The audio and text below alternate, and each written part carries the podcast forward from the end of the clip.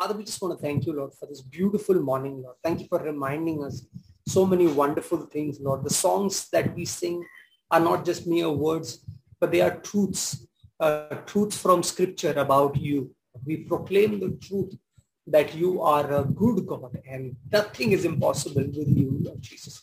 We thank you, Lord, that we believe that all things are possible for those who believe. We want to believe, Lord Jesus, and keep our eyes fixed on you and trust you.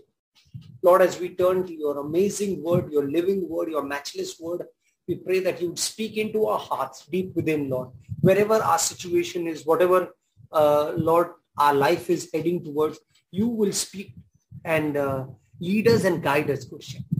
We trust you and we entrust ourselves to you. Thank you, Jesus. Amen. Amen. Amen.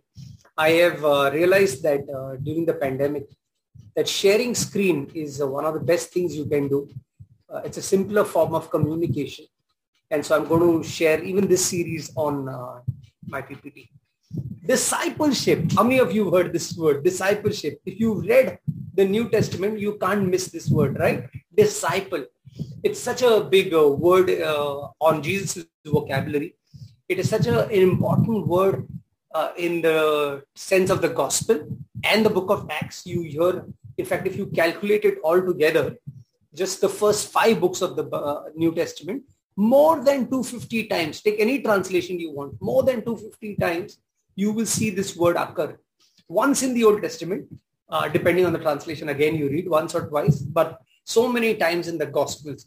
And um, so that is discipleship. Now, be one, make one.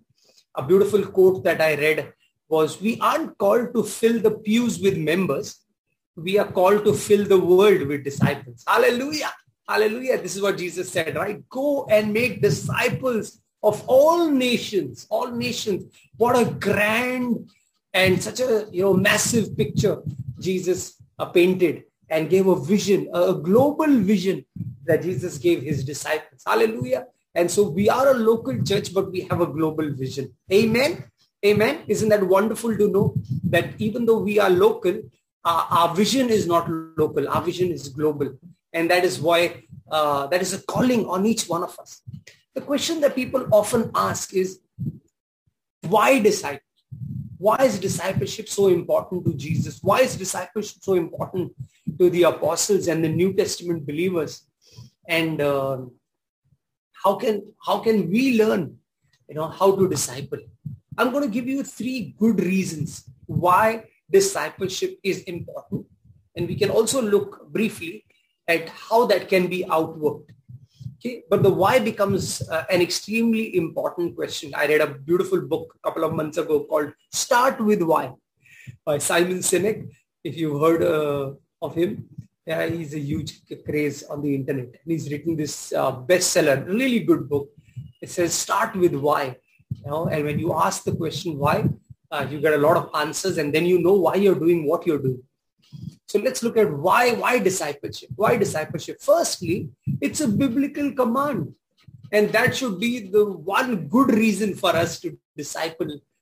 And uh, because the Bible says so.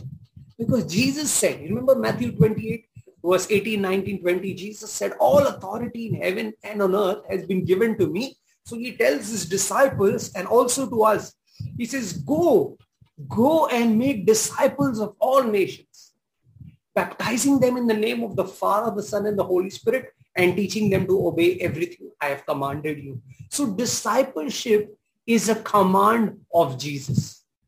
And Jesus said this in John. He said, if you love me, you will obey my commandments. Hallelujah. It's as simple as that.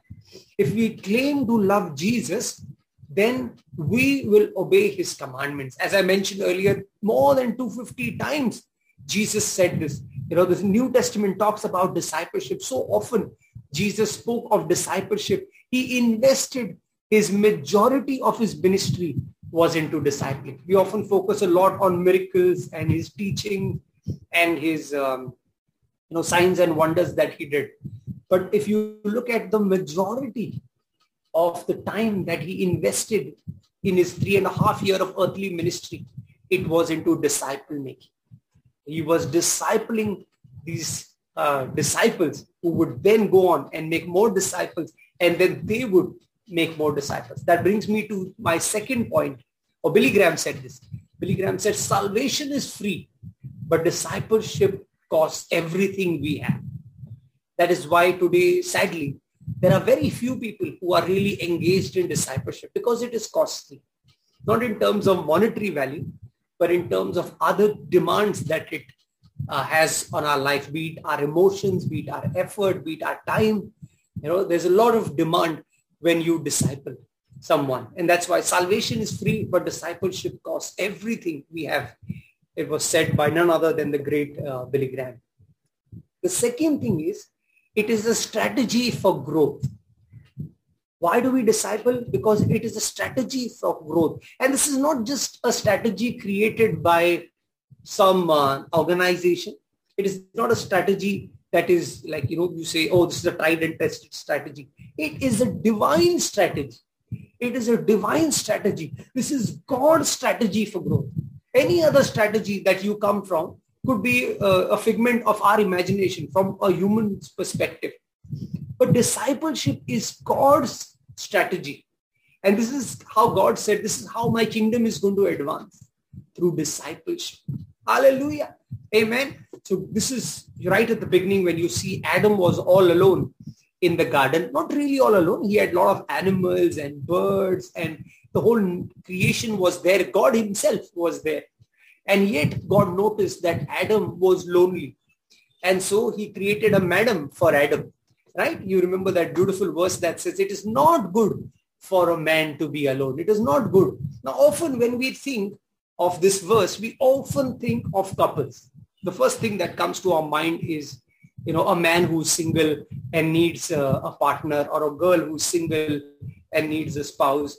But this verse or this statement has broad implications. When God said it is not good for man to be alone, he was not just talking about singlehood, he was talking about loneliness. These are two different words. Remember, Jesus was single and yet he was not lonely. God did not say it is not good for a man to be single. Okay. So I pray that all those who are looking for wives will find one and all those who are looking for husbands will find one. But my point here is God does not have a problem with singlehood. In fact, it is a beautiful calling in the Bible. If you look at you know some of the greats in the Bible, be it Daniel, Nehemiah, Paul, you know these were all single men who served God amazingly. It is not that they lived an unfulfilled life; they lived a fulfilled life. Hallelujah, Amen. So God is not putting down uh, singlehood. Singlehood is beautiful. If you've called, if you there is a calling on you to be single, then that is glorious. God will give you much grace and the Bible has much to say about singlehood. But the problem that God has or the problem that God noticed in Adam was he was lonely. He was lonely. And what is amazing about uh, loneliness is, you know, you can be in the midst of a group of people. You can be in a crowded train. You can be in a crowded relationship and yet be lonely. And that is why discipleship is so important. God has never intended for us to have some religious program where it is you and God and that's it. You know, oh, oh yeah, I do go to the church. I go, I sit and I go back and that's it. You know, it's between God and me. No, it was never meant to be that.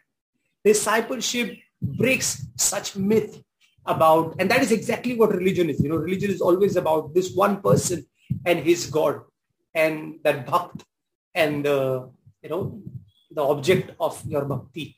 That is how people view it. But that is not how Christianity is.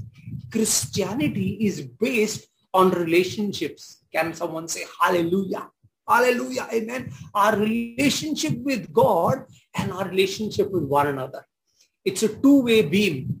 It's setting right with God. That is what Jesus did on the cross. But he also set us right with one another breaking every barrier, breaking every dividing wall.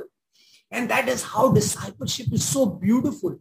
It is meant to connect us with one another. It is meant to, so that you and I together can help one another grow in God. Amen. One of the books that I just finished day before yesterday was a book called The Art of War Uh, I don't know what's written in Chinese. I hope it's the art of war only. I don't know what those symbols are. Uh, I have, I've got no clue. But uh, the reason I picked up this book is because I heard so much about this book.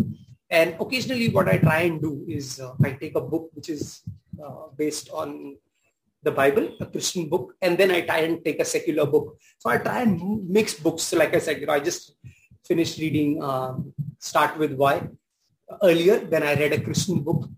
Then uh, I came back to reading this book. I've just finished this and now I will dive into a Christian book. So that's my style of reading. And uh, I really enjoyed this book. If, if you are, uh, it's a lot of art of war as, as the name is pretty much, uh, you know, there's nothing secretive about the name. It's about the art of war and how people fought wars. But what it also teaches you is a lot of life lessons. And one such beautiful lesson in the book uh, is what I wish to share with you. And this is what Sun Tzu says. He says, our relationship is like a boat has a relationship with the waters. So imagine a boat. Okay, all of us have seen boats. Uh, some of us have must have sat in boats, crossed ferries, you know, all those uh, Madh Island people. You've, you've, you've done that, right? We may, may have not gone on big cruises and all that, but um, it's not the most preferred today preferred mode of transport. In fact, it is the most least preferred mode of transport. You know, people prefer cars, buses, even airplanes, uh, railways, trains, but uh, boat is not that popular today, sadly. You know, because it's, it's costly. But look at this. So for a boat, it needs water. It cannot do without water. The boat on the shore is nothing. It's just a piece of wood. Now it's got no utility. It's just there. Right? But if for a boat to fulfill his calling and purpose, you need water. So if the boat has to go from one shore to another, if the car has to go from one shore to another, it needs fuel. But for the boat, it's the water that's the fuel.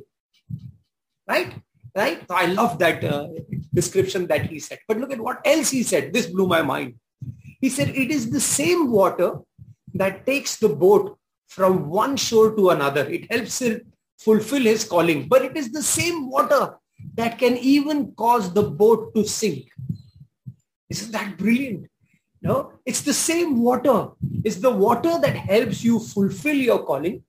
And it is the same water that can lead you to your destruction. And uh, what he was trying to say basically was um, this is how relationships are. If you are into a right relationship, you will see your calling fulfilled. This person will help you to reach from one level to another. And that is exactly what discipleship is.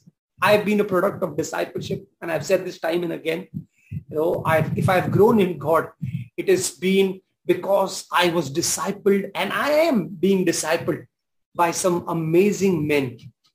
And I'm extremely grateful to them, these two or three of them who have played such an integral part in my life and even continue to do so even now. You know, I am extremely grateful to God. And uh, this is what I intend to do. You know, it's my sincere um, effort that I disciple men who will then disciple others. And uh, isn't that a beautiful picture? If you are in a right relationship, it will help you to get from one end to another. If you are in a wrong relationship, then it is the same water that will sink your boat. That is, that will sink your life. The question to ask is what kind of a relationship are we building around? If we don't have, if we are not discipling others or we are not being discipled, we are not being one, we are not making one, then we are somewhere not fulfilling the call that God has over our life. It is a question of introspection. Each of us must ask, who are we investing into? I'm sure all of us have made some kind of investment. All of us you know, we may be having FDs, RDs, savings account, mutual funds, sahi hai, whatever. You know, all that is good. But the question is, how are we investing spiritually? Have we been invested into? And are we investing into? It's never late, brothers and sisters. It's never late. I read a beautiful quote about relationship. It said, a true relationship is two imperfect people refusing to give up on each other. Hallelujah. Hallelujah. So don't have this misconception that I can disciple only when I reach a certain place. You know, when I am perfect, then I can start discipling. That's a that's one of the flimsiest reasons I've heard. You will never be perfect. You will never be perfect. This side of the earth, you will never be perfect, right? Unless you walk into the new earth. It's then that we will attain absolute perfection. But right now, it is two imperfect people who constantly refuse to give up on each other. They help each other grow. See, understand, discipling is not just helping someone grow. As you help them grow, you are growing in the Lord. Hallelujah. It is something so beautiful. You are also fulfilling your calling by discipling someone. So there is someone who's growing and then once you've invested into their life, move on to another one and invest into that person's life. Invest as a couple into another couple. These are things that God wants us to do. This is God's strategy to grow. Hallelujah. Let me give you a third reason of uh, discipleship. And this is something that I'm going to focus on in this series. That's the reason why I put it third, because um, I'm going to look at this, this particular point. This is what the Bible says. Another fantastic verse and uh, very stylish kind of Old Testament writing using imagination and, uh, you know, certain kind of tool to explain what he means. This is what the writer of Proverbs says. Proverbs 27 verse 17 says, as iron sharpens iron, so one person sharpens another. Isn't that beautiful? Yeah, simple and nice. Now, I don't know how many of you have seen this chakku churi tez karalo, that kind of, you know. Uh, I remember when we were very young, uh, my mom's there. She will, she would say that, you know, we, we lived on the second floor and there was this guy who would come on the cycle and he had this amazing tool right in front of his cycle. So it was fixed to his cycle. And uh, he would give a shout and the entire building, we were 42 homes many homes would come with their knives and their axes, I mean, the koitas, you know, to cut the nariyal, you know, those, all those. And they would come down and these were all blunt knives. And then he would start peddling. And there was a certain kind of peddling he would do. And there was this um, circle, sharp thing that would start rolling rapidly. And all he had to do was then put the knife on it. Have any of you seen it? Can you give me a thumbs up if you've seen this in action? Yeah, we've all seen, right? The 80s, 90s guys. We've all seen. Now it's all disposable knife. Yeah, all plastic knives. but those days, you know, it was like, uh, and the suddenly the sparks coming out. And then you should see the blade. It was like, whoa, you want to be careful now. You know, now that is sharpened. Another sharpening example that comes to my mind is uh, our school days. Remember this? Yeah, anyone? I know this generation has no idea what this is. They're like, what is this? But this is called pencil. For all those who are born, the millennial children, this is pencil. Okay. And how, how often we carried these pencils. Remember those exam days? But the pencil is incomplete with, uh, you know, without this. This is called the sharpener. How many of you use this? Come on, give me a thumbs up. You've actually used a pencil and a sharpener. I, do you remember those days, you know, in school? In fact, we had pen only when we landed in the fifth standard. Uh, till primary section, we had only pencil.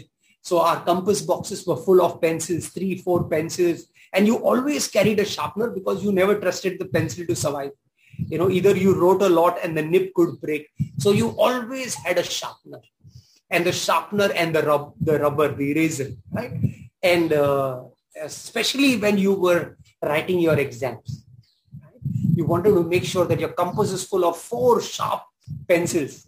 Uh, you don't want to take chance, right? Will be so foolish to go with one pencil uh, to the exam without sharpener. You, you, you, you may know everything, but you can't write. What will you do? Then you've got to borrow. Pencil like yeah, pencil like yeah. That is exactly how our life is, brothers and sisters. We all know that exams don't end when we finish our studies.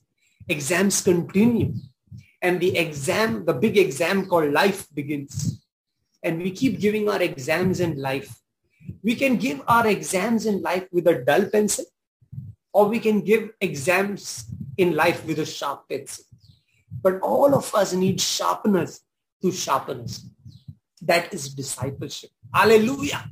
Hallelujah. It helps us to sharpen our lives. And that is exactly what uh, the Proverbs writer has in mind. This is what he says.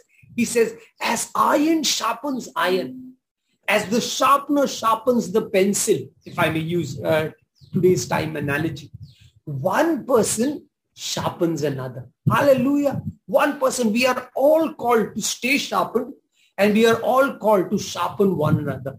We are all called to sharpen one another. A question to ask is, who are you sharpening? As a mother, you can sharpen your children. As a wife, you can sharpen your husband. As a husband, you can sharpen your wife. As a brother, you can sharpen your sister. As children, you can sharpen your parents. As friends, you can sharpen one another. Brothers and sisters, this is uh, an important call over our lives. And we can only sharpen if we are sharp. Have you ever tried to sharpen a pencil with a dull sharpener? Do you know this blade? I, am pointing up, but uh, you can't see it on the screen, right? Do you, do you see a blade? You understand how this sharpener works? There is a screw on top, if you notice, and uh, there's a blade there. And sometimes you just get that blade. You can even sharpen that blade. So the sharpener stays sharp. Right? I'm sure we've done all of this uh, in our school days, right? And it is important for the sharpener to be sharp so that the pencil can be sharpened. I'm not sure how I'm going to do all this in Hindi. I've got no idea. But you understand this, right? इस sharpener को तेज करने के लिए इस sharpener का तेज होना जरूरी है. Amen. Right? If you want the pencil to be sharpened, sometimes you've tried sharpening, sharpening, it just keeps turning, but nothing is coming out. The wood is not getting, you know, it's, it's not coming out. Why? Because the sharpener itself is done. So for us to sharpen one another, it is so important that we stay sharp. Say this uh, on mute. Okay, say this. I must stay sharp. I must stay sharp in God. What does it mean to be sharp in God? One of the things which, like I said, I'm going to focus in this series is consecration or holiness. Leviticus chapter 11 verse 44 says, For I am the Lord your God. You shall therefore consecrate yourselves. This is something God is saying. This is who I am. Now I give you a responsibility. You shall consecrate yourselves. You shall be holy, for I am holy. It was an onus that God laid on the Israelites to stay sharp.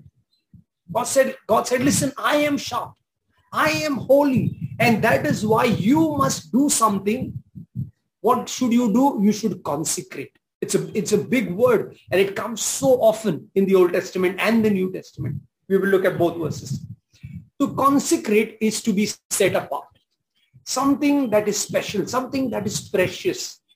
Another word for consecration is holiness. People often say, what is holiness? It simply means you are set apart. This is something that is special. Paul will give a beautiful analogy, which I will come to later. Joshua told the people, consecrate yourselves for tomorrow the Lord will do amazing things among you. What a beautiful verse this is. I feel as we are entering into a new season, know, I believe this word. I believe this is what the Lord is saying to us tomorrow, which obviously means in, in the coming future. Tomorrow the Lord will do amazing things amongst us. How many of us want to witness this? How many of us want to witness this? How many of us want to witness amazing things happening among us? Right? We all do, right? We all do. Okay. But there is something we've got to do before the Lord does something amazing. And this is what Joshua says. Again, the onus is on you. You've got to consecrate yourselves. You've got to work towards purifying your lives. You've got to work towards sharpening your axe. You've got to help one another, consecrate ourselves. Look at the New Testament, 2 Timothy chapter 2, verse 21. It says, if you keep yourself pure, you will be a special utensil for honorable use. Hallelujah. Lovely analogy that Paul uses about utensils. You look at utensils in your house. There are so many kinds of utensils and vessels, right? Hitesh was talking about the throne this morning, right? There is a utensil in the toilet that you have, which you never use in the kitchen. I hope not. right? You never use. They may be same jugs that you bought from the market, from the same vendor, but then you decided this vessel is going to be in the toilet. This vessel is going to be used in the bathroom. This vessel is going to be used in the kitchen. There's a different vessel.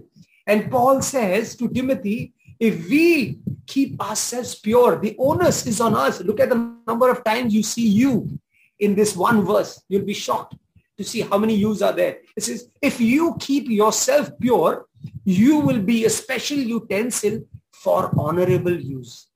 Your life will be clean and you will be ready for the master to use you for every good work. Brothers and sisters, I understand sometimes, you know, there is so much about the onus is on God, right? God makes us holy. That is so true. That is so true that it is God who makes us holy. We can never become holy. He has made us holy. But then to live a life of holiness is the onus is on us. The responsibility is on us. Hallelujah. That is why time and again in the Old Testament and the New Testament, we constantly read the Bible encourages us to live a holy life, to live a sharpened life. And we can help one another live this holy life, this consecrated life, this sharpened life. Another beautiful verse, 2 Corinthians 7 1 says, since we have these promises from God, you know, that he's going to do some amazing things and so many promises. Look at what Paul says to the Corinthians. He says, since we have these promises, dear friends, let us purify ourselves from everything that contaminates the body and the spirit, perfecting holiness out of reverence for God. Hallelujah. Hallelujah. I, I, I chose this image on purpose you know, because we've been doing this a lot, right? In the last 18 months, we've been washing our hands. Look at the number of S's we've done. We've done social distancing. We've done soap. We've used sanitizers. But what about the big S? The S is in the word, this verse. What about the spirit? Yes, we have done everything to not let our bodies be contaminated because we know the virus is deadly. But there is another virus with S, that's sin and that affects our S spirit. And we are now called to sanctify, to purify, to cleanse, to consecrate, to sharpen ourselves so that we can fulfill, we can claim these promises from God. We can see these promises being fulfilled. We can be utensils that God can use us. But remember, God is looking for pure utensils. That is why he says, let us purify ourselves. Let us get rid of everything that entangles us. Let us get rid of the sin that entangles us. And let us run the race that God has marked for us. Brothers and sisters, the Bible is extremely serious about a Christian endeavoring to live a holy life. Nothing is happening automatically. And the reason we believe in discipleship, the reason Jesus taught discipleship is because when you open your life for discipleship, you become vulnerable. You expose yourself. You're right there saying, watch my life, how I live. Watch my doctrine, what I believe in, and imitate me. Paul would say this in Philippians to the Philippians. He imitate me as I imitate Christ. Imitate me. Imitate me. How can you say that? Because you're endeavoring to live a holy life. Brothers and sisters, God wants us body and spirit purified and set apart, perfecting holiness out of reverence for God. Hallelujah. We do it not because we will get some kind of a medal, not so that we can show off you know, how pious we are. No, we are doing it out of our reverence to God. Hallelujah. It is out of our reverence to God that we want to live a holy life because of what Jesus has done for us, because of the sacrifice he has uh, laid on the cross for us. That sins, uh, the, our sins are taken away, as John said so beautifully. Our sins, he's taken away our sins. And let us remember that. Now to again, you know, uh, take on a sinful nature. Of course, we will sin as Christians. And I'm not saying we're going to have a sinless life, but we must sin less. like, uh, I think it was, uh, who was that? great scholar. Uh, the guy who wrote the Screwtape Letters. What's his name? Anyone? C.S. Lewis. Yes, thank you. C.S. Lewis. Now, C.S. Lewis said this beautifully. He said, a Christian's life is not sinless. He's not sinless, but he sins less. Hallelujah. He sins less. Every day we sin less. We become more and more pure. We become more and more sharpened. Hallelujah. We consecrate ourselves. We purify ourselves. This is so important, brothers. Again, here in this verse, there is an onus on us.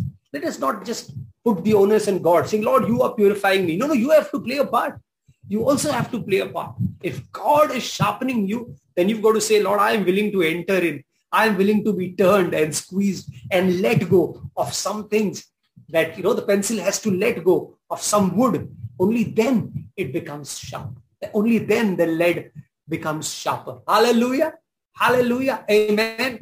So uh, I'm going to end today. Actually, I'm going to end very early. The reason being, we are going to look at Samson. Okay. We are going to look at the life of Samson, but we are not going to look at Samson. See, when, when we think of Samson, one of the first things that comes to our mind, trust me, I've read your mind, is the build, right? The moment you say Samson to anybody, the first thing that comes to your mind is great physique. Another thing that could come to your mind is Delilah. Samson and Delilah. Hollywood has had a blast with Samson and Delilah, right? Yeah, the love story and the cutting of the hair. In fact, another thing that comes to your mind when you think of Samson is long hair, right? Any man with long hair is, uh, I mean, of course, now it's John and Mahendra Singh Dhoni, but earlier, John Abraham I'm talking about, but earlier it was Samson. Samson was one guy who had long hair. And uh, you, I, I, one of my favorite stories is when Samson ties up those foxes and puts torches on their tails. That's a crazy, crazy story. Then the end of Samson is again something that is uh, so enthralling, right? What a story. Blind man, Tau, those poles, and then he destroys them and kills many Philistines. It's quite a drama. But one thing that we often don't look at, and this is what we're going to look at in this series, is Samson's parents. An entire chapter is dedicated to their, his parents. And I doubt whether many of you know their names even. His father's name was Manoah. In fact, there is a lot spoken about his mother. Unfortunately, her name is never mentioned. So let's call her Mrs. Manoah. Mr. and Mrs. Manoah. This is who we are going to look at on the 31st. And we're going to look at what God spoke to them about holiness, about being sharpened, about purifying, what God was going to entrust. And this is not just for parents because discipleship is spiritual parenting. And that is where I feel this is going to be so exciting uh, when we look at Judges chapter 13 on the 31st. Yay, 3113. Okay. So I'm going to stop now and uh, I'm going to pray that all of us will be engaged in discipling. Hallelujah. Amen. Let us know. Talk to one of the elders and we will tell you how uh, you can be engaged in discipling, how you can be discipled and how you can disciple others. And I believe at least in this group, I see many people who are more than capable of discipling. So never rule out that I am not fit for discipling. If Jesus said you're fit, then don't try to be holier than the Bible. Okay. Yeah, you are fit for discipling because Jesus has called you to be a disciple, to be a disciple and to disciple others. Hallelujah. Come, let's pray. Father, we thank you, Lord Jesus, for uh, uh, being our Lord, our master, our rabbi. Lord, you are the one who disciples us. But we thank you also, Lord, that you have entrusted us humans, as weak vessels, that we can disciple one another. We can sharpen one another. Lord, we want to take your command seriously. We want to take this strategy, this divine strategy seriously, Lord. As a church, we want to pray, Lord Jesus, let Masiha Church be a disciple-making church. May we inculcate discipleship in our system, in our DNA, in our spiritual DNA. Lord, we want to live lives that are sharpened for your glory. Help us, Lord Jesus. May we be sharpened. May we sharpen one another. We know it is never easy. Lord, sparks fly when we sharpen one another, but we pray with your grace, we will continue to sharpen one another and live a life worthy of your calling. We want to be vessels, Lord, that you can use for your glory. We pray this in your precious name, Lord Jesus. Amen and amen. Hallelujah.